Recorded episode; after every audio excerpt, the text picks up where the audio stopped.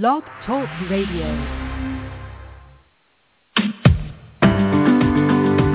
Welcome to the Dr. Carol Francis Talk Radio Show. Let's make life happen together with authors, scientists, researchers, both inside the box and outside the box of understanding so that you can live a life full of your success, curiosity, enjoyment, happiness, and richness of life in every respect. Let's go beyond our limits and let's help others go beyond their limits. Welcome. Oh, you will definitely go beyond your limits today as we talk to author Cynthia Sue Larson. Good morning, Cynthia. This has been quite an adventure getting you on today. Good morning. I'm so glad to be here. Let me just give you a moment of introduction so people know that they are listening to a highly trained, highly educated, and well-authored individual. You, uh, listeners, you are going to be in treat for the integration of science, psychology, spirituality, the coalescence of so many aspects of your life coming together so that you can truly go way beyond just the ordinary interactions you have with the material realm and know that actually you are having interaction with the quantum and material realms of life. Cynthia Sue Larson is a best-selling author. She's a life coach and inspirational speaker, and you can access her at realityshifters.com for life coaching and for wonderful conversations. What about? About quantum physics principles as they are related to the way you live your life, both in the very deep, profound spiritual components and investigations of life as well as everyday life opportunities to manifest. She's an author of Quantum Jumps, an extraordinary science of happiness and prosperity, which is the focus of our talk today. But other books include Reality Shifters, Aura Advantage, Karen Kimball, and Aura Healing Meditations. I'm just giving you partial names, and we will have those on our site so you can look those up. But again, go to realityshifters.com because you are going to be blown away. So blow us away, Cynthia Sue, if I set you out here. Will do. Yeah. Well, my my main interest talking with you today and talking with everybody who's listening is to let us um, raise the bar of what we consider possible when we contemplate the ways that consciousness literally changes the physical world, and that's really the basis of all the work that I do. So it's yeah. um, the, the new book that I've got is Quantum Jumps. This is the fifth book that I've written, and in it I document some of the research that I've conducted over the last 15 years. Um, I conducted two surveys, 10 years apart, which had a lot to do with the way people are recognizing um, the changes in, the, the way that the world reacts and responds when we have various thoughts and feelings in the form of synchronicity with 93% of the population, and this is hundreds of people that were surveyed reporting, yes, they have witnessed synchronicity in their daily life. Um, 80% finding parking spaces when they really need them most, and 70% noticing things actually disappear. They'll put their keys down, come back, and their keys are not where they just put them, and there's no one else around, no other possible explanation of what might have just happened. And then their keys often reappear, often right where they were supposed to be in the first place. So I'm, I'm just mentioning some of the most common, most typically observed uh, types of what I call reality shifts, which would indicate actually that you've made basically a quantum jump, and that's what I'll be talking about in this hour is talking about the way that we move between possible worlds of reality, um, so that the quantum realm, where you may have heard words like superposition of states, you may have heard of entanglement, you might have heard of coherence, and maybe these things make sense, maybe they don't, but what I'm proposing today is that all of these phenomena that we expect to see and we're gradually coming to terms with on the quantum scale is a very, very small we will also be witnessing all of these things in our regular daily lives on what's known as the macroscopic scale. Well, so now, listeners, I want you to put on your hat as a physicist, because even though you don't know that every day, training as a physicist and you interact with the normal, ordinary aspects of, of, of physics, electricity, electromagnetics, gravity, force, movement, et cetera, et cetera, the normal understanding of the structures of atoms and molecules. But Cynthia, so you're taking us into quantum physics, which has been popularized, and I appreciated what Dr. Larry Dossey warned you about, and yet you take it away from being popularized into back into the science and the science of, of, of five different aspects of quantum mechanics. Let's just embed ourselves in understanding those elements first. You mentioned entanglement, teleportation, tunneling, coherence, and super, superposition. So the listeners can know that what you're about to propose on on a much bigger level uh, is grounded in our current research and, and has been around for over 100 years anyway. So this is nothing new. It's just new to the populace. But it's being expanded. So help us understand these concepts to a functional degree. Okay. Well, sometimes it, it seems like it's a difficult thing for many of us that have been schooled, um, not now, because right now the, the kids that are coming up and working with Minecraft, for example, are actually working with quantum building blocks. And that's 10s mm-hmm. of millions of kids on the planet right now playing with quantum physics. They will be our future quantum programmers with the quantum computers that are coming, and that some say are here right now. So, um, but but for those of us that that aren't playing with Minecraft and don't have a clue what that is, and you know, it's like, what are you talking about? I know, I know. Yeah. Well, then then these quantum phenomena that you're talking about, this um, superposition of states and coherence and entanglement, quantum tunneling, quantum teleportation, these strange sounding words have to do with just what it's like to be a quantum particle. And so it's like another world. It's like when we look through a microscope and we can be amazed that we can see things that are much smaller.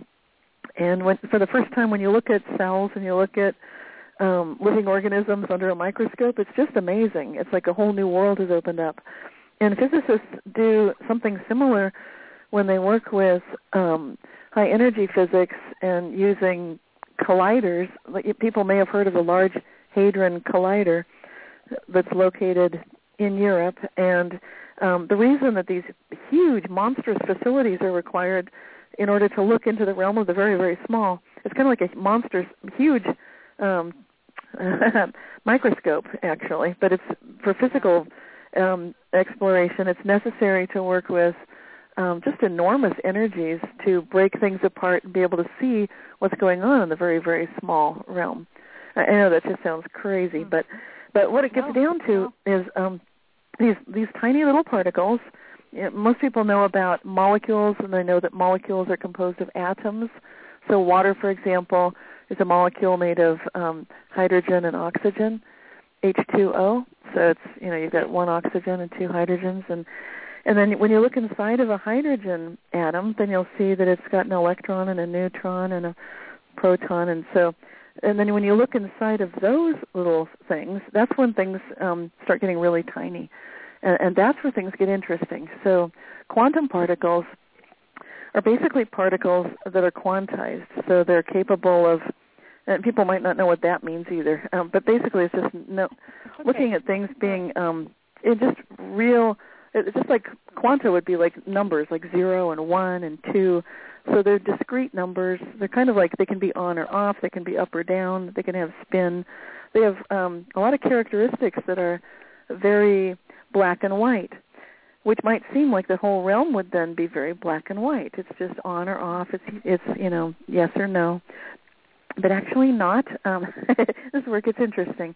Uh, there have been a number of experiments that have shown that these very tiny quantum particles. It's you might think would be very orderly and very organized, and they are, but they they work according to a very different kind of logic than um, most people are schooled in when we're um, raised in Western schools. Most of us ha- um, are not familiar with things being both yes and no, both um, on or off. And and this is what's known as that superposition of states. A quantum particle is capable of being and, people may have heard of this, being pure energy, being like a wave instead of a particle. And a lot of people that are listening right now may have heard of the double slit experiment, uh, which shows that um, when you take quantum particles, like photons are a good example, and you have uh, these two slits set up with a screen in the background, and the photons are being fired so that um, they would go through, you know, one or the other one of the slits, and then um, you, you would expect if quantum particles are like particles that they would leave they'd be kind of like bullets being fired through little slits or or maybe you're flinging golf balls through a shooting machine but some kind of particle that would then collect as particles would, leaving a pattern that shows clearly they went through one slit or the other. Um, however, um, that only happens when you've got a particle detector on one of the slits or both of the slits. Otherwise, what tends to happen is a diffraction pattern, much more like if you were putting two slits in the ocean and then just watching what happens when waves go through them. And you'd see that the waves um, kind of break up. They begin new wave forms when they go through the slits, and those waves um, create this this um, interference pattern of constructive and de- destructive waves. So hmm. the superposition of states refers to the fact that quantum particles actually can interfere with each other, and even more strangely, to a lot of physicists, they can interfere with themselves. So if you fire one photon through those two slits, and if you don't measure which slit it went through, you will get a diffraction um, pattern on that screen. You will not, instead of seeing like, oh, it definitely went through the left slit or it definitely went through the right slit, you'll see, no, we don't know what happened. There's a sort of this interference pattern on the screen from that one photon. And so the superposition of states is a fundamental property of all of reality. And it's, uh, in other words, it means that as many physicists are now agreeing, you and I and everyone and everything in this universe, or as some people would say, multiverse, um, and this is why, uh, we exist in a superposition of states where simultaneously on the show right now, and we did it an hour ago, um, which is a very real possibility to some of us. I mean, just yeah, for people, thank you for people that are that waited for an hour to join us today. Um, and for those of you that don't know what we're talking about, maybe the show went on exactly as scheduled. And that's the kind of thing that we're talking about, um, exactly that. And then in another case, uh, if you've ever heard of people that have spontaneous remission from disease, that's the kind of thing I'll be talking about, that it's very much like a quantum superposition of states. You can imagine that in one reality you're sick, you're catching a cold, and in another one just through force of will or what have you, you recognize I can't get sick right now. I need to be well right now. A lot of people have had that experience, and they they're nodding and they know what I'm talking about. Like, mm-hmm. wow, yes, I've done that. I have um, just willed myself out of a cold. I felt it coming on, and then I just pulled right out of it. So that's one of these interesting little properties and how it relates to us. Another one has to do with coherence, and this is where this is kind of like when you take a bunch of quantum particles and or a quantum system is what it's called, then all parts of that system they they are in such perfect synchronization with one another that you um it's just a feature of it's a property of a quantum system where amazing levels of efficiency occur. It's like the entire system seems to have a consciousness of its own and it operates as a as a sort of an entity unto its own even though um, strangely it, to us it might seem like there's no way that we would see that any organization should be occurring, but never, nonetheless we are finding that apparently there is this kind of quantum coherence, certainly in plants, which are being observed to um, to do photosynthesis at astonishing levels of efficiency. And when we look at it mathematically, we can confirm that you know, um, the photonic process of photosynthesis is definitely what's known in mathematics as a quantum random walk. So there have been mathematicians that have taken a close look at this and observed that's exactly what's going on. And, and also, it looks like possibly some other organisms are doing, you know, the same kind of thing. You know, working with that level of coherence that really brings a system together so it's coordinated. So it's not as separate as you might think that it was. And then quantum entanglement um, is different. It's not exactly the same thing. It's often spoken of in the same breath or the same sentence as coherence. Um, but actually entanglement is a correlation of different measurement outcomes. It came from the word, and this is in German, I'm going to try not to butcher it, but it came from Verschränkung, which um, and that was uh, coined by physicist Erwin Schrödinger. People know of him. Um, they might have heard of Schrödinger's cat, and I'll get to that in a minute. But um, that that phrase, um, or, or it's a word, Verschränkung, it, it comes with the idea that when you really have everything that you need to know about a whole system, even though you think you have as much information as possible, it doesn't necessarily include knowledge of all of the parts, even when these are totally divided from each other and do not influence each other at the present time. So th- this is addressing this entanglement. Then is a property of interconnectedness, in which you can observe that quantum particles, which might be separated by a distance of meters, um, sometimes miles, and sometimes just great distances, and this, this has been observed recently in laboratory conditions, they move simultaneously in synchronization. And that's just extraordinary. So what that means is you could do a measurement on one of the entangled particles, and as you observe it by interacting with it, firing something at it, measuring something about it, you'll get a spontaneous, simultaneous response from the other entangled parts of that system. So if one is being measured with a spin up, the other ones might be measured as spin down, for example. And moving on to the other phrases that you mentioned, this is a big question, so I'll, try to speed it up. I hope we haven't. hope people are still with us. Well, you know, I, just to just to take a pause, listeners, this is actually very important for you to listen to these five components, even though you may feel it's over your head because it's not, because this is all related to all the spiritual dimensions that you have ever considered or even all the domains of consciousness, like quantum consciousness, is really um, leaped uh, leaped upon these particular ideas. This relates to your ability to develop intuition, synchronicity, remote healing, astral projection, remote viewing, telepathy. Uh, it, and that's just on the super spiritual aspect of things, and we could go down that list. But it's also related to manifestation and intentionality and just everyday being aware of what thoughts and emotions you have are actually interfacing with the subatomical world of, of quarks or quantums. And I hope I have said that correctly. Feel yeah, that's to very correct good. Me. No, that's great. Uh, uh, that's uh-huh. great. Go ahead.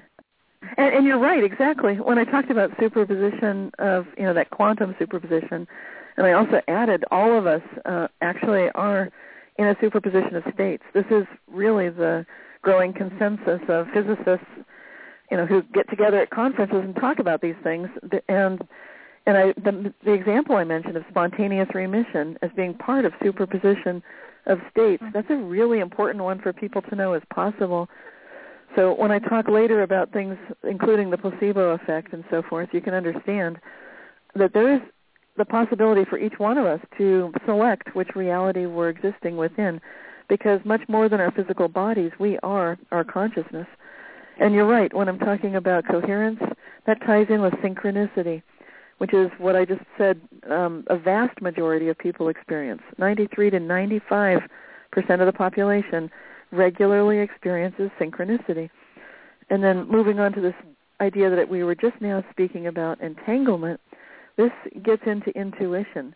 When you know that you are simultaneously connected with um, other members of your family, uh, friends, loved ones, and just pretty much everything that you care about. You can consider, wow, maybe I'm entangled with everything I love, everything I'm in, I really care deeply about. Maybe that's a way that I can sense this is through my emotions, through love, and and like you said, the this very mystical side of things. You know, absolutely. Which brings us to the next couple of things, maybe I'll talk about teleportation next because this one does have a tie-in with daily life for a, uh, maybe not a majority, but certainly for a lot of people.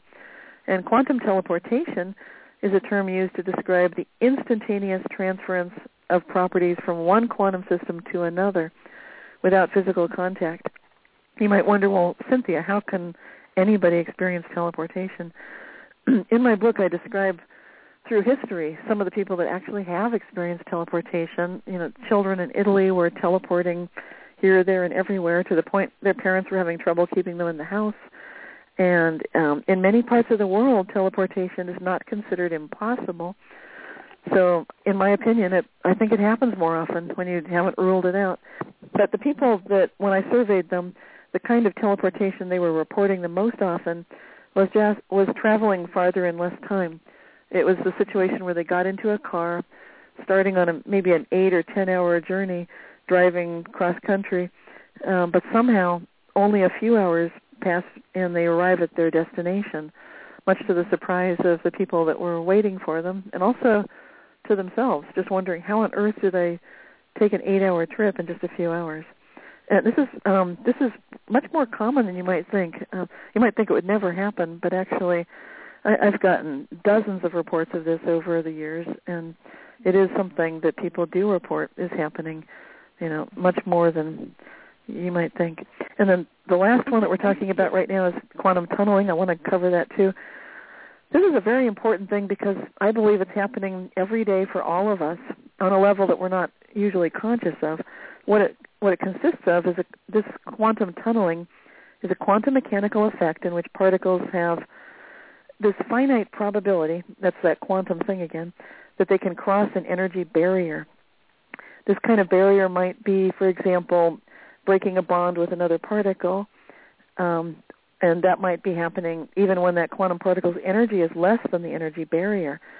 So it's sort of like that's why the word tunneling comes in. It's almost like that particle is here one minute and then there the next. It's just um, so something can exist on one side of a barrier and then exist in an energy wave form and then be observed on the other side. And what I mean by this is happening for all of us all the time, though we're not conscious of it.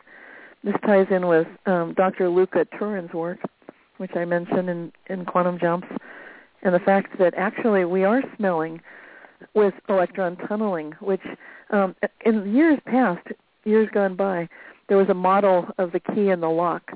So that, for example, if the smell of sulfur came into the air, then that would be a molecule of sulfur, which your nose would pick up, and that sulfur molecule would make a connection with a receptor in your nose which had um, you know sort of like the square peg goes into the square hole, the sulfur molecule shape goes into the sulfur receptacle hole in the nose.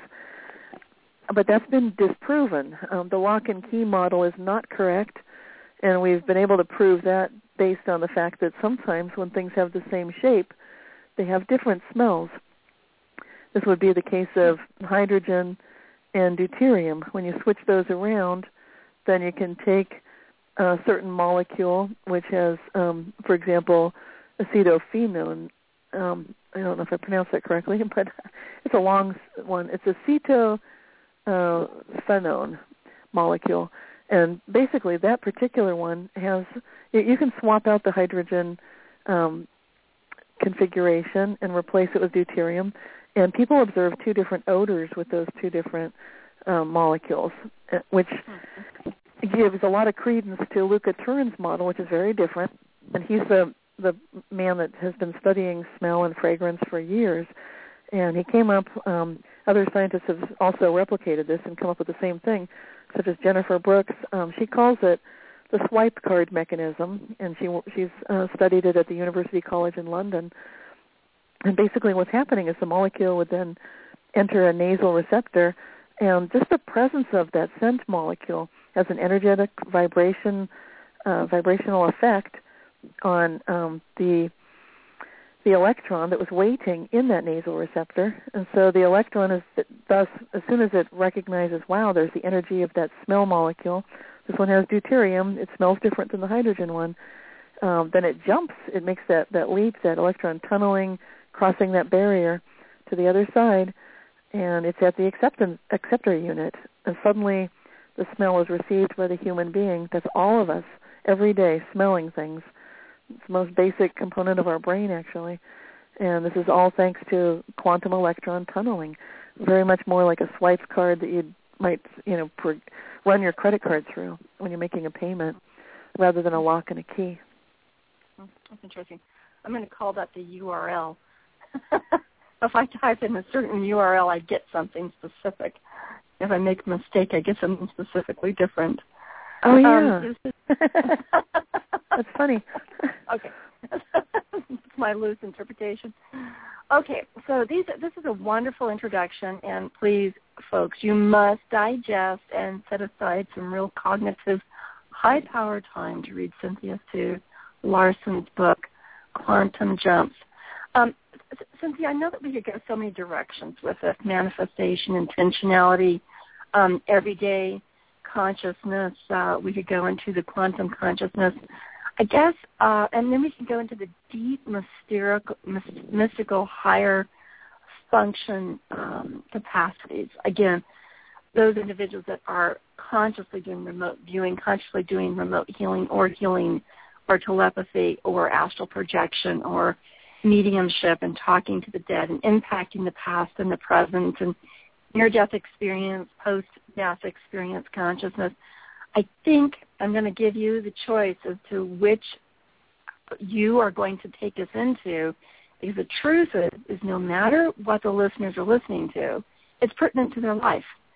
And as soon as we leap consciously into recognizing that these things are true and therefore we can seize hold of what they mean for our life on an endless amount capacities, talents, and interfacing, that, that the listeners left with saying, wow, I, I have so many tools here available to live life on so many different vast levels of life.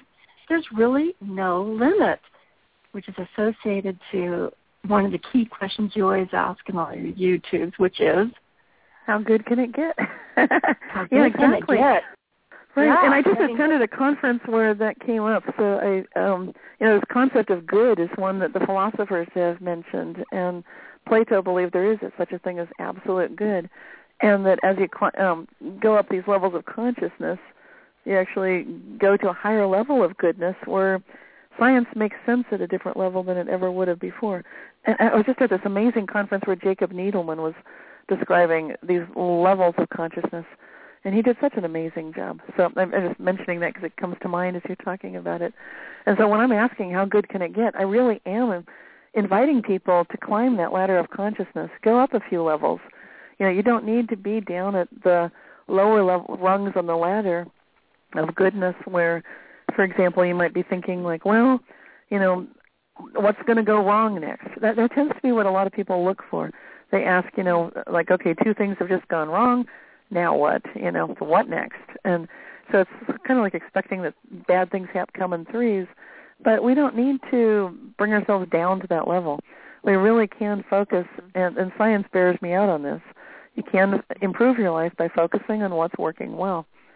And, and I, I bring up lots of different scientific studies in the book Quantum Jumps to um, back that up, you know, to explain for, for people that are skeptical, and I understand why they might be you know, it sounds too good to be true, et cetera, et cetera. Um, so we've been trained to be skeptical. We've been trained to be cynical, but that's not where the quality of life is best. So, and, and that's why I present so much science in this book. Um, but I'm sorry, I didn't mean to interrupt. You wanted me to take oh, you on a journey no, to, to choose. You're the, you're the keynote presenter. You know, I think that we have lived um, our consciousness on a level that is congruent with what science has been aware of gravity, magnetism, electrical forces, things like that. And as we began to be conscious of electromagnetism, dot, dot, dot, and all of that's related to, now look at all the devices that we have that we use every day that have taken those those forms of physics and applied them to our everyday devices in our life is vastly different than 50 years ago. My goodness, I still remember when we didn't have computers. so it's like so, so here, where is this going to take us, even on our material level, in the next hundred years, once we truly embrace the practicality and everyday function of this? And I think um, you have a quote in your book where one man says, you know, one day we're going to say, nah, this isn't true. And another day you're going to say, well, that's curious. And the next day you're going to say, oh, that's boring. Of course we knew that. And I, and I think that we're in the curious phase of things. So walk us down how we embrace this in our everyday life, both as a high level mystical and as the that we are, and as the everyday I've got to clean the kitchen because we're all right. of those things. Mm-hmm. Where do we go well, there, Cynthia? Well, it's already starting. When I mentioned that children playing games is how it's going to change the world, I, I really mean that. So that that game Minecraft I was mentioning, um, I think that's the name of it. It's it's it's helping children understand that you can play with these little bricks, these quantum building blocks, and they have properties of superposition of states, entanglement, quantum teleportation, quantum tunneling, coherence, you know, all of these qualities.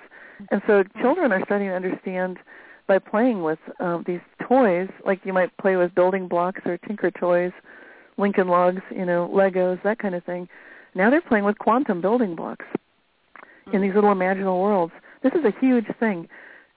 so it's not too it, you know if you like playing with kids toys go get a copy of minecraft and play with it mm-hmm. you know and, and it's going to get only better i think this is a pretty crude rudimentary beginning for showing how to use quantum things quantum principles but um like you said it's our entire world is about to be transformed and i believe as usual with humans it's through technology um just like when fire changed our world and the wheel changed our world and uh, mechanization changed our world. So we've gone through many ages, you know, from Stone Age to Bronze Age. We became mechanized and we started working with the Industrial Revolution and entered the Industrial Age. a lot of people believe that we're um, leaving this information age right now, moving into something else. And lots of people have different names for it. I'm recommending that we consider calling it the quantum age because this is um, the age really of the quantum computers. And whether or not you believe that D-Wave 2 computer that just came out um, last fall actually is a quantum computer, and I, I would say yes, I do believe it is. It hasn't passed all of its tests just yet, and you know there's still skeptics about it. But um, what what I mean is we now have a computer that uh, Google and NASA Ames paid ten million dollars for, which is quite a vote of confidence to install in the quantum artificial intelligence lab called Quail here in California. And right now, you can go to the Quail website, you know, to quail.com, and I think if that's the name of it, to check it out. It's the Quantum Artificial Intelligence Laboratory. And they'll tell you what they're working on right now. And, and I think this is one of the best ways to kind of get an idea of, wow, our world really is about to change because – most of us are so used to computerization with the classical computers that move forward with bits and bytes and zeros and ones and black and white. Uh, we're, we are now entering the quantum world where we don't just have true and false, but we've got true and false. That, that's actually a third category. And the fourth category is not true, not false.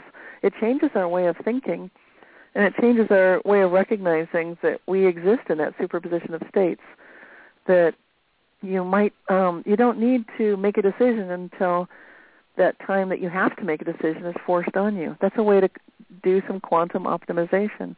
You can hold off on making a choice. Hold off until you really get that full intuitive sense.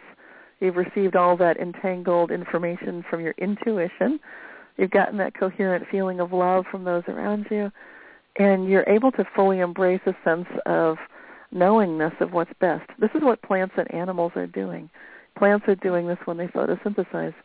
You know, they're solving that rush hour traffic problem all the time, you know, taking sunshine and instantly perfectly converting it to energy um, as if that little car drove through New York City at rush hour perfectly, never having to stop at a red light, never getting stuck in a traffic jam, nothing ever going wrong and, and plants are doing this, so you can be sure that we're capable of it too. So it's just a matter of us learning what is nature doing that we're just now starting to figure out. How is it that nature can be that incredibly efficient? And this is going to affect everything. It's going to affect our sense of right and wrong in in the sense uh, not in in terms of good and evil. That's pretty. I would say that's pretty clear. But it would change our view of for example, what sequence of events just occurred.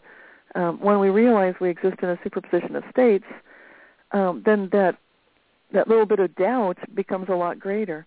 So it's a lot harder to say that you can, you know, say, say that, for example, in a court of law, say that somebody did something for sure because there's a, an increasing possibility that reality might be very different than what um, you and I might think it is.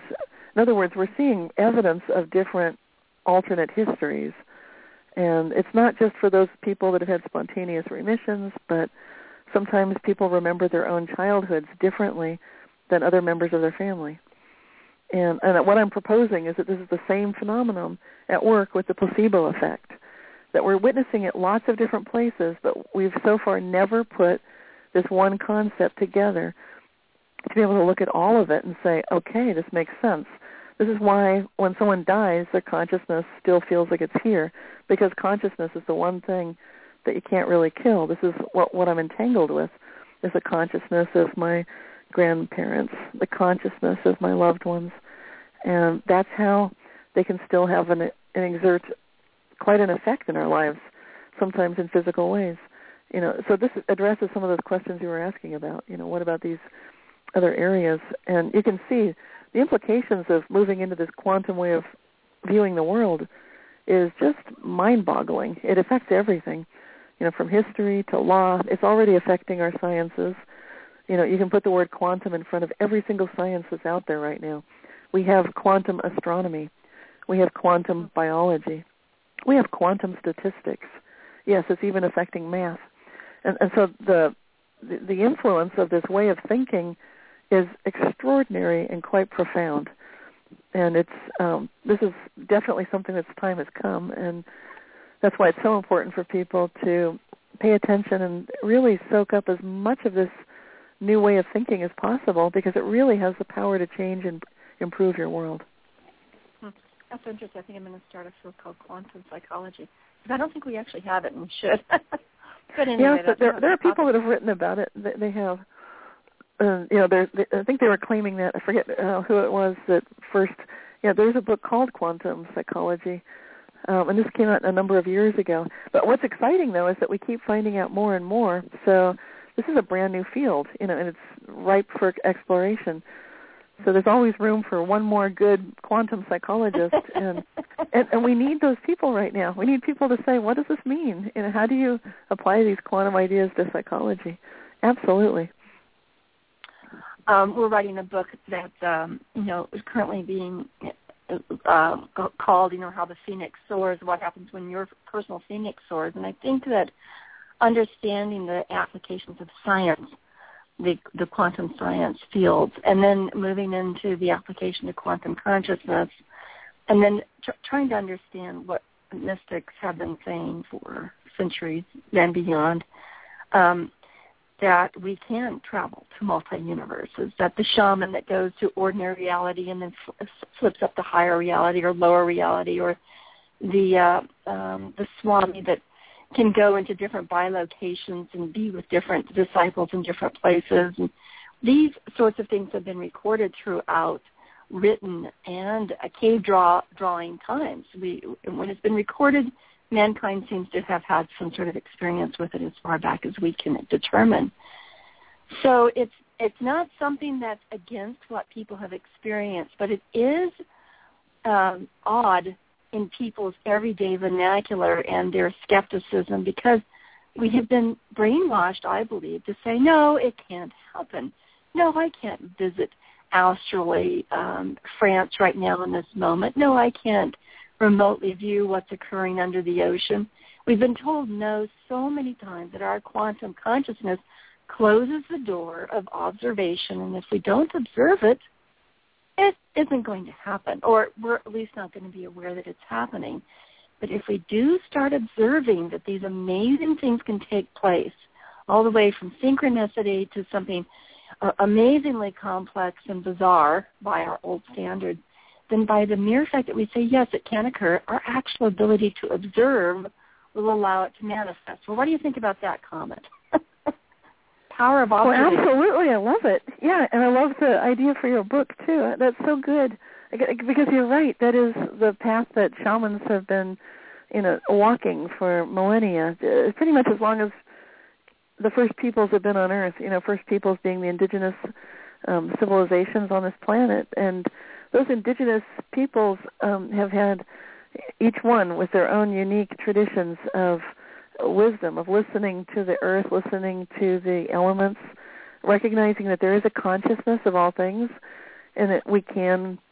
They may not, have used the word entangle, um, you know, in their language, but basically they were talking about the same thing that you can be one with, which is coherence. You can be one with the earth, and then you can recognize that when something's happening with the earth, you can feel it too in advance before it happens, and you can also respond to it and be influenced with it in a really good way. So there's um I, I just love that phoenix concept and and just the phoenix uh, people don't know it rises from the ashes and so there's this real sense of being reborn which I think is powerful it's a it's a not just a metaphor it really is a reality for anybody that would like to, you know, just experience a sense of a fresh new beginning.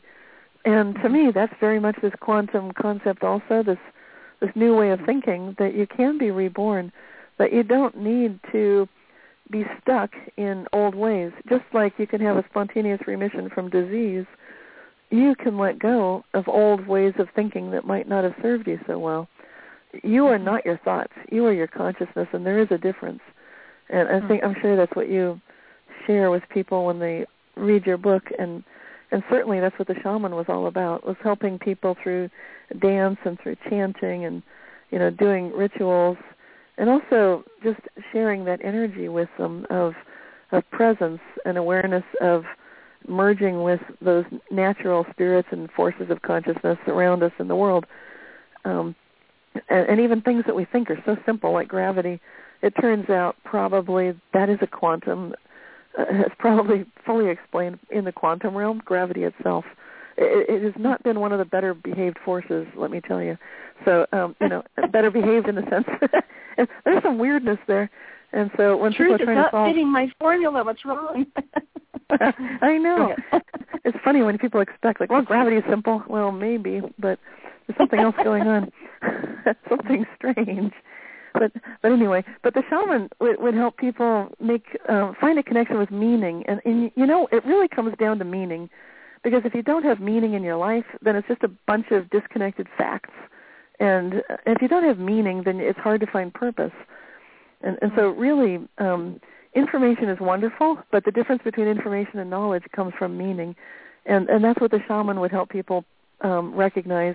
That's really the, the significance of the phoenix, is recognizing that there can be meaning even in something that seems like a great loss, like um, you know th- that whole thing of being burned to, to ashes.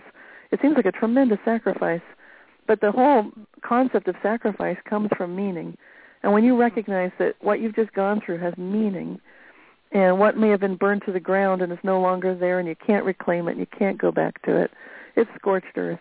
That's okay because there's meaning and you can be reborn. And it's such a quantum way of seeing things. It's recognizing that you're con- you are your consciousness.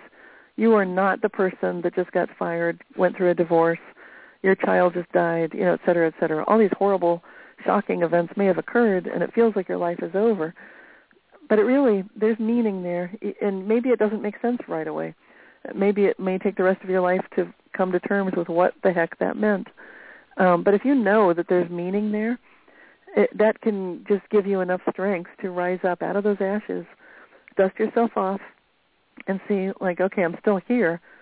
So what am i supposed to be doing? How can i best serve? What is my purpose? And and keep asking that question. I love how good can it get even if it's a cynical, skeptical, scoffing attitude, and you've got all you know cruddy attitude at the moment, ask it anyway. Just ask how good can it get, you know, no matter how bad it may seem, because you really don't want to keep going downward. It's time to go up. Of course, that question is the assumption that it can only get, you know, don't don't limit how good it can get. That's the assumption is that oh my gosh, this this is room for being better and better and better and better and better. Well, while I have you on this topic, you know, going through my own and everybody else is going through their own existential depression, their existential crisis of, you know, what is the purpose of life and why am I here and feeling that existential despair that uh who was it, uh Kierkegaard Hegel, they all just beautifully categorize, oh, that accident life is nothing but meaningless. So what is the meaning of life? And I will tell you a synchronicity while you're thinking about the vast answer to that simple question, sarcastically said. I was sitting there contemplating while I was driving my car, okay, universe, what is the meaning of life? And within a matter of milliseconds, a car pulls out in front of me, and the driver, the, the plate says eight. I'm looking at it, E-A-I-G-H-T, eight. Okay, fine, thanks very much. I'm glad you know. You, of course, you you put the eight on its side and it's infinity. And you you go on the internet, and you look at the the, the number eight and its various meanings. And it, the intriguing thing is that it very specifically addresses uh, people's points of view of the meaning of life. So I was amused at the universe giving me the number eight as the answer to the question I know Hitchhiker's Guide to the Galaxy. I think the meaning of life is, is 47, if I'm recalling right. No, 42. I remember. 42, 42. That's right. That's right. Yeah. Which is an interesting number in itself. Okay, so since you've given me enough time to come up with an answer here, what is the meaning of life in light of all this quantum exploration and your own sense of it as you've been exploring? Well, for each of us, it's a different answer. When I talk about meaning, it's very personal and it changes. So it's very much at that moment. It might be a, uh, like there could be a meaning for one's own life from the time they're born, and they felt like they've been driven since they could walk, and you know they started running, hit the ground running. You know, some people really have that. They feel like they came in and they have so much uh, passion for that, and I, I'm one of those people. I, I've always had a sense that I I loved for um like even when I've been blowing out my birthday candles since I was 10, I was wishing the best for all concerned. I have a really clear sense that we don't win. No one of us can really win until we all win. Um that there's no such thing as clawing your way to the top, you know, stepping on people's faces and fingers as you climb the ladder. That doesn't ever pay off. That's a disaster. You know, that doesn't work. So what what I'd love to see is this awakening of consciousness. And so I, I was kind of an unusual kid that way, and I'm, I'm very much on that same path. You know, because I, I feel like what, right from the time I was quite young, I remembered what it was like before I was born. That's what made me so strange. So it's kind of unusual. now, now, other people they've got different meanings, and there's nothing wrong with each person's meaning. You know, one person's meaning in life might be to make people happy and make them laugh you know, just knowing like there's so much sorrow and so much sadness.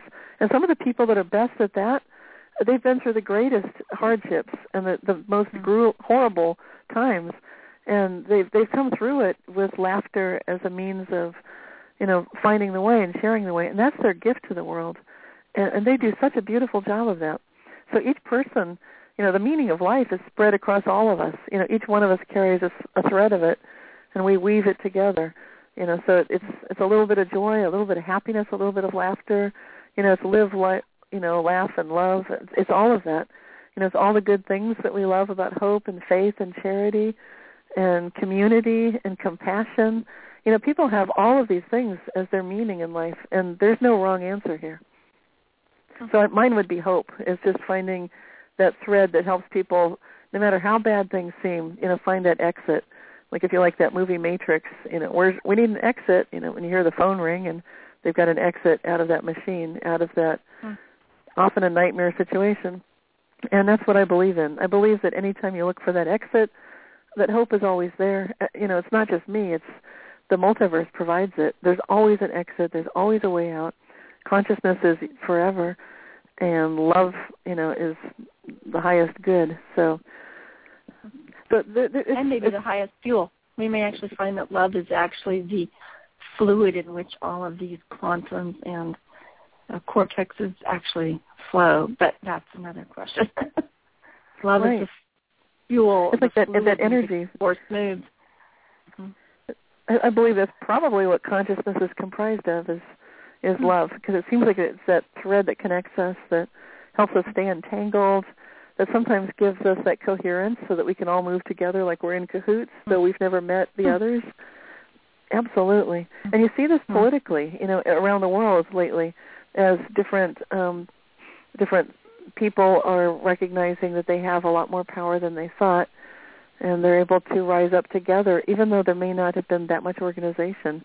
Although the internet does help of course and you know Mhm. but people are helping one another even though they've never met. And so so meaning is something that's just been amazing recently. You know if if you look around for it you can really find what you feel most passionate about. And if people are listening and they say they don't know then just pay attention to what you get most upset about what really bothers you the most because chances are that's a big clue that's something you care very deeply about. There's something you'd like to um, to help honor, respect, and protect much more than has been the case. And so, whatever's getting you upset, recognize you can be part of helping to preserve and maintain and help whatever that is prosper and thrive. And whether it's the children, the environment, old people, nature, animals, whatever it is that you really feel connected to. you know this uh, this whole world is also moving into a consciousness that um, that you know the near death experience, afterlife experiences, the resuscitation medicines that are going on, um, uh, the the exploration into quantum consciousness as it seems to be related to um, after death experiences. It just it, it strikes me that we can ride a a quark, a quantum particle of whatever nature, and that we could actually attach ourselves to it, tunnel through, like taking liberties here, tunnel through and go wherever we want to go. And when you talk about multiverses or parallel, parallel universes, and my experience with astral projection, the Akashic remote viewing, um, and Tricia Lesage, who was on my radio show some weeks ago, and her capacity to travel between parallel universes of, of her own, the simulcast, so to speak, of herself. Um, these these are uh, I- intriguing capacities. What do you make of all of those? I love Trish Lesage's work uh, when she writes about traveling through parallel universes. That is absolutely um, excellent for people to read if they want to know what does this feel like. You know, when you go from one possible reality to another. How can you tell? Mhm. And she writes about how she would be feeding some animals like birds and cats. She would really notice the difference, you know, from one universe to another. Um, and sometimes people too, just noticing that things don't seem quite the same. And so what happens is the more you pay attention, the more you're going to start noticing. And, and I also love the way you mentioned the idea of the Akashic records and also especially near-death experiences. Um, in my book Quantum Jumps, I mention Anita Moorjani, and I also talk a little bit about, um, you know, another near-death experiencer. Um, you know, because Anita Moorjani is wonderful, and I, I love her story so much because when she talks about it, she describes she died in a hospital of Mhm. cancer, so weak that she could barely lift her head, and her family was rushing to be her, by her side because she was dying. And she wrote this book, Dying to Be Me, and I describe in my book, Quantum Jumps, the fact that when she got to that state where she could recognize there's no need to be afraid, and then she saw all possible life choices are in front of her, and then she realized that she could actually choose no fear and come back and be healed, um, which blew the, the minds of the doctors that were in attendance at her bedside, watching that she had just passed away, and now, oops, she's back. Let's run some more tests. You know, she obviously won't make it. But uh, but she came back from that near-death experience, assuring the doctors, "I'm fine. You'll see. Run the tests if you want, but I'm getting better because I'm not sick anymore." Which, in fact, is the case. And the other person I mentioned in my book is Dr. Eben Alexander, and he experienced a meningitis-induced coma back in 2008. Started from some sort of uh, E. coli infection, and he was a um, an expert in the mind and the brain. So he's basically a brain surgeon, brain doctor, and he himself is dying of a brain-induced coma. And so when he had his near-death experience, um, that really woke him up also to the possibility that we have all these various um, you know possible lives out there. I think the person that described it better, though, of the two of those would be Anita Moorjani. You know, just because she could really clearly see that so many possible paths are open all the time to us, and we often just don't really recognize it. So that's that quantum consciousness again that that quantum jumps is all about, bringing us to that place where you can be aware of who you are and start thinking in terms of that and recognize that you don't need to be afraid that fear often holds us back but it's not real and you can choices. Choices. what choices. You're talking about us having choices. yeah making choices and, and that's what quantum jumps are really about it's that every choice you make is a quantum jump into a new reality you know you're basically leaving behind um you know that branch on the tree the decision tree where it just you just continued on the same as you always were. Every time you make a new choice, you've made a jump and you've left that branch behind. You're not the same person.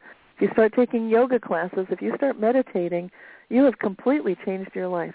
If you start listening to this radio show, you know, and you're absolutely listening to Dr. Carol Francis and tuning in on a regular basis, you have changed your life and you are no longer the same person that you used to be.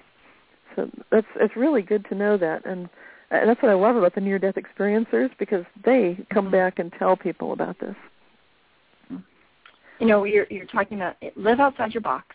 Look at your box and go, I don't like where that wall is, and expand that box. So leap out of your box. Leap out of your box, and consider things that everybody else has told you are not true as possibilities, and then just try to take hold of those possibilities and make them happen with your thoughts, your feelings, your conceptualizations, your choices.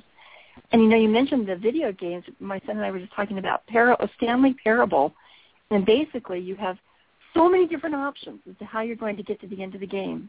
And there's an interfacing between the person who created the game and you. And it is such an example of choices and that we're getting to the end of the game. You have millions of choices in the process of it. And if your particular choice doesn't work, you die and you come back and you do some more choices of a different sort.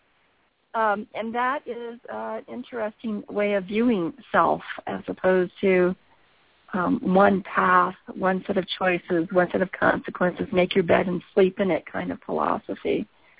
Um, where do we go from here? I want to take you in so many different directions, and the pain of only having a few more minutes is vastly a reality I would like to jump over.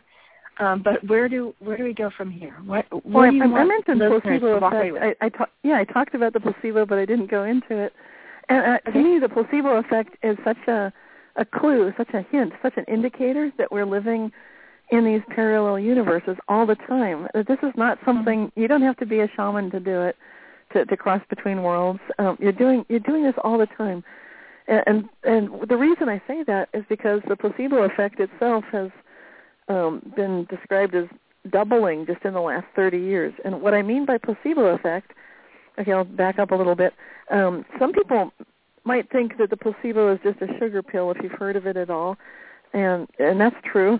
That's one form of placebo effect because placebo is basically just this concept of um, it, it started when researchers wanted to be able to have a control group to test the effect, efficacy of a of a certain kind of treatment or remedy, and so they would give um, the treatment group would get the actual medicine, and the mm-hmm. control group would need to get something and in order for the the test to be similar, and so the the people conducting the study would then have these little sugar pills that they would give to the placebo group.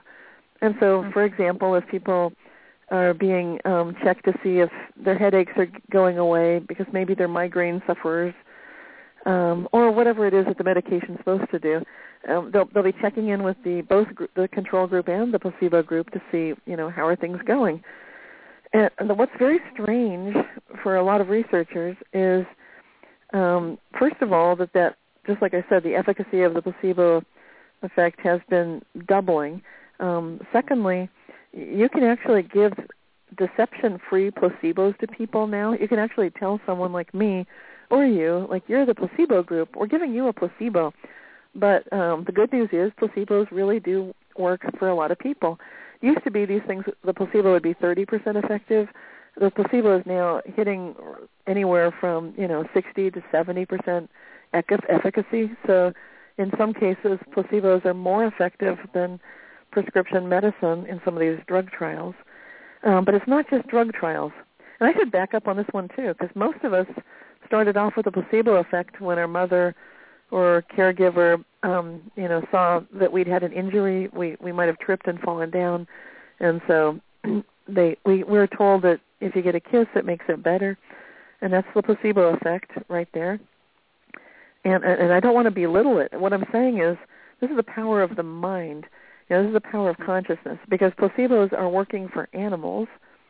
Placebo surgery is being proven effective um, for arthroscopic knee surgery, for example, and also for things, um, you know, for quite a range of different kinds of surgeries, including um, Parkinson's disease, and, and surprisingly, the most positive results with placebo surgery for Parkinson's are some of the, the most serious cases of Parkinson's. And then um, also, this placebo effect has proven effective with multiple choice tests in the uh, academic environment. So students that are taking multiple choice tests on a computer, where they're given you know a question, sort of a general knowledge test, and they've got four possible choices to choose between. And in between the questions, there's some something flashing on their screen. In the um, placebo group, the students are told that what's flashing on your screen is the correct answer. Actually, what they're getting is gibberish. You know, it's not a correct answer at all. Uh, what's flashing is just a bunch of random things, letters and numbers all garbled together. But it's um, it's flashing so fast that people's retinas can't really register what the image was. The students that are told um, you're getting the correct answers flashed at you, and they're also told um, on some level you already know the answer. So that's what the placebo treatment was for this group. And they did tremendously better. You know, again, you know, that 30%, 40% improvement. And then one more example I just want to mention because it's pretty out there. Um, there's been observation in controlled studies that people's vision has improved by 40% with a placebo treatment. And you'll love this placebo treatment. What, what happened is they took people and put them into a flight simulator wearing a pilot's uniform and able to actually work all the controls in the cockpit and work with that flight simulator as if they're really flying the airplane. And the people that really wore an actual pilot's uniform, you know, with those little four stripes on the sleeves and everything, um, they did great. And they, they came out of it, did a vision test, and their vision was 40% better than the people in a control group who um, got to sit also in I think it was a cockpit, but they wore some other kind of jacket. And their flight simulator, it was there, but it wasn't really working properly. So it's not like they were getting to really feel like a pilot. It was kind of like you're in the toy, but you don't have the quarter to make it go. you know? so, mm-hmm. so it's just the power of their imagination, and that that was a huge improvement in vision. Apparently, because people subconsciously believe that pilots need to have good vision. So, so I'm mentioning all this yeah, to me, this is a very clear indicator that something's going on. And you can say, uh, yeah, we don't know what the placebo effect is, and that's true. But what I'm what I'm saying is, um, Harvard now has a institute set up to study the placebo effect. That's how serious this matter is becoming. You know, people really want to understand what's happening with it, and and to me, it it seems pretty clear that what's happening is we are um, actually jumping from one universe to another. We're moving from one where our vision isn't so good to one where it's now 40% better. Moving from um, you know have, getting a placebo surgery to a person saying, "Well, I've got the scars. It looks like something happened. I must be better," and, and suddenly they're better. You know, whether it was Parkinson's or um, you know they had that arthroscopic knee surgery before they couldn't walk. Now they can play basketball with their grandchildren. You know, this is very real effects for real people.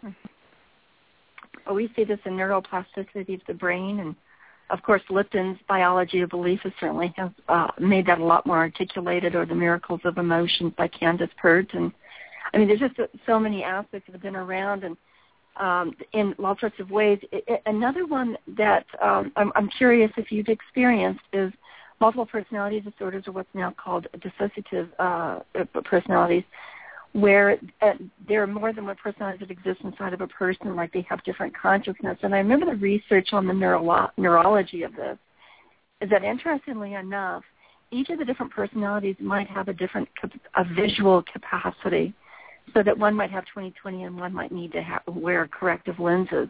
And it would right. be the same body, the same brain, but when we would actually take images of the brain and the patterns of it, we would see an entirely different configuration of the brain as per different personalities manifested, and that would change all sorts of things, the type of disorders, the acumen, the knowledge base, the vision capacity. So inside the same body are all these different consciousness that come out as man, you know, manifest as multiple personalities. And have we explored that as related to what you're talking about in terms of multiple or multi-universes? Well, that's I would love. That's where I'd love to see quantum psychology proceed forward, um, exploring that exact thing that we do, working from the premise that we exist in a superposition of states, and with that with that mm-hmm. model, much more than the biology of belief or molecules of emotion, suddenly you recognize, oh my goodness, we really are moving between parallel universes and you know this is a real example of it for sure let's let's and when you when you come from that perspective it gives you um, insights as to how to conduct further experiments. And I'm not suggesting what should happen next, but um, and in fact, I you may wonder why I didn't mention too much of that. Um, there isn't that much research recently being done in this area that I could find. Right. I did look into right. it, and it looked like there had been a great deal of interest turn of the century, and then um, even as recently as maybe the 1930s. But then it kind of fizzled out, and I, I, it mm-hmm. seems like our I don't know if that's thanks to our pharmaceutical, um, you know, the press forward to medicate everybody. I don't know what's going on there because um, I, I know that if you medicate people, then maybe they can't jump between worlds so, so effectively. So you can damp down that effect. Um, I, I'm not sure what's going on, but I don't think I think if you really wanted to look into it correctly and say, well, maybe it's possible that people really are traveling between universes, then instead of tampering with that and messing it up, you'd want to study it better. Um, but with their permission, that, that's something else that's changed. Is patients do have rights, and you want to make sure that they have free will to participate. Now, when you work with someone with that many personalities, each one of them has a different philosophy about how open to participating they are. So that's going to be interesting. Mm-hmm. It, it mm-hmm. does open oh. a can of worms. Um, and you're in Berkeley, so it is the perfect place for a can of worms to be opened, in my opinion. Oh, Cynthia Sue, you are just a wealth of, of information, expanding us and and challenging us to to not only live outside our boxes, but here's some some equipment that we as individuals can say, okay, life is presenting us with the scientific um, paradigms in which we can feel comfortable and not feel like we're losing it because we're not being scientific. No, in fact, we can be scientific, mystical, uh, living a, a powerful life within our emotions and thoughts and feelings and uh, really seizing opportunities that no one else has ever managed, imagined before William Shatner's idea of moving way beyond, right, the Star Trek of awareness in the universes that we have to uh, seize beyond. I mean, we could just go on and on. Where do you want to end us? But it's not an ending. It's just a transition into their next program of life. Where do you take us, Cynthia? Well, that question that where I ask, how good can it get? That's really mm-hmm. to um, open it up for people to realize there are options out there. And and my book Quantum Jumps has dozens, literally dozens of quantum jump starts. You know, little simple things you can do in two minutes to improve your confidence. Mm-hmm. That'll and you can do something in just a few minutes that lasts for hours. And mm-hmm. and once you start doing that a few different times, it changes your life. Um, you know, Mm-hmm. the thing I'm talking about right now is I'm referring obliquely to Harvard University um, psychologist Amy Cuddy and her research of um, it's in the field of empowered, uh, excuse me, embodied cognition, which is a it's, it is a psychology, and it's recognizing that when you do things with your body and you adopt certain poses, what she calls power poses, you increase your confidence, decrease your stress-related cortisol, increase your testosterone, which gives you confidence. Um, so therefore, if you're about to argue a traffic ticket in court, or if you're going to go into a big meeting, or if you're about to interview for a job, any of those three possibilities, or many, many others. Um, all, all, all you need to do is be in the privacy of the bathroom stall, for example. You don't have to do this in front of people. Just stretch your arms out wide, um, or put your hands clasped behind your neck, behind your head, with the elbows pointed out to the sides. These are things you can do. It's a, called a power pose, and just that Mm. very simple thing. I know it's it's just embodied cognition. You're showing your body like you are the boss. It instantly relieves the stress hormone, that cortisol. It boosts up your testosterone. The effect is going to last for quite a long time. You, you know, usually at least an hour or two, much you know, as long as you'd need in court or in a meeting or pretty much you know an interview, anything you might be doing. And that's just one of many power poses. And I've got a picture, an illustration in the book that shows a whole bunch of them. Another one is leaning forward on the desk with your hands on the desk, just leaning on it. Another one is putting your hands on your hips. if you're seated in a chair, then you can drape one arm over the back of another chair. You can prop your feet up on the desk. Now, some of these things you really don't want to do in front of other people because um, they're alpha behaviors. You know, this is the kind of stuff Yeah. you do if, if you're in charge of a group. And so the reason I suggest do it in private before you go into the meeting, it's going to give you a huge shot in the arm of confidence without any of the downside of people glaring at you like who does she think she is you know so, so you're getting the boost of it without without the downside And, and that's just one of dozens of examples in this book, you know, of how to improve your relationships.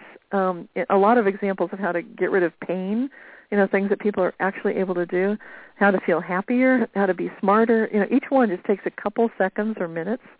They they're not that hard, and usually they don't take that much in the way of expensive resources or anything. So to me, it's extraordinary how much scientific, validated you know proof and evidence there is that you can really just do some simple things and make that jump into another reality.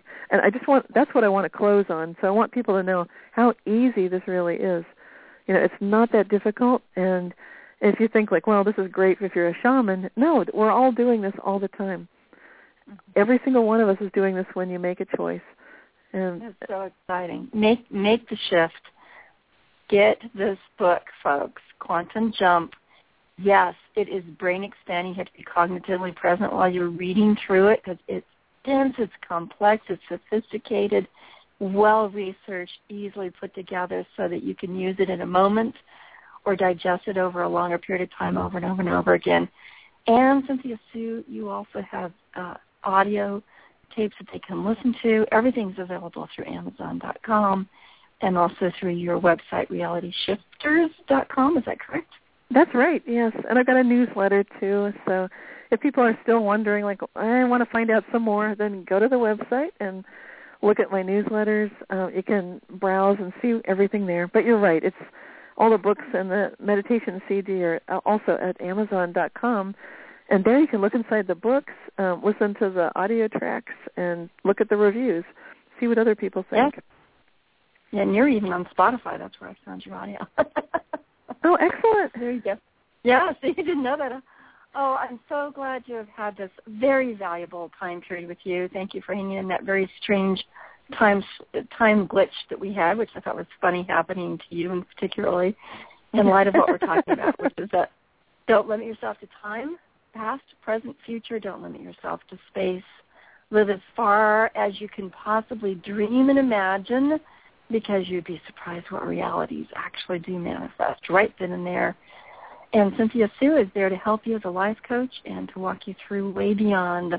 So don't live in your limit. It's just not as much fun as going way beyond your limits. Thank you, Cynthia Sue. Oh, thank you so much. Best to each of you. Expand yourself. Expand those people you around you with the spirit of love, giving, and curiosity.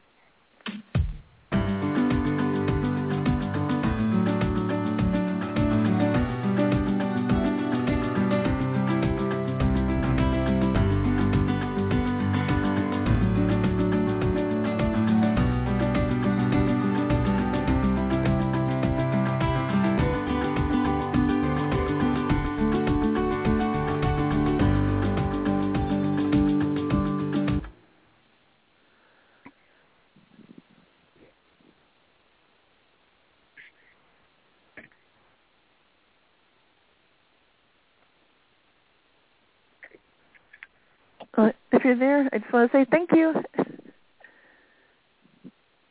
Thanks a lot.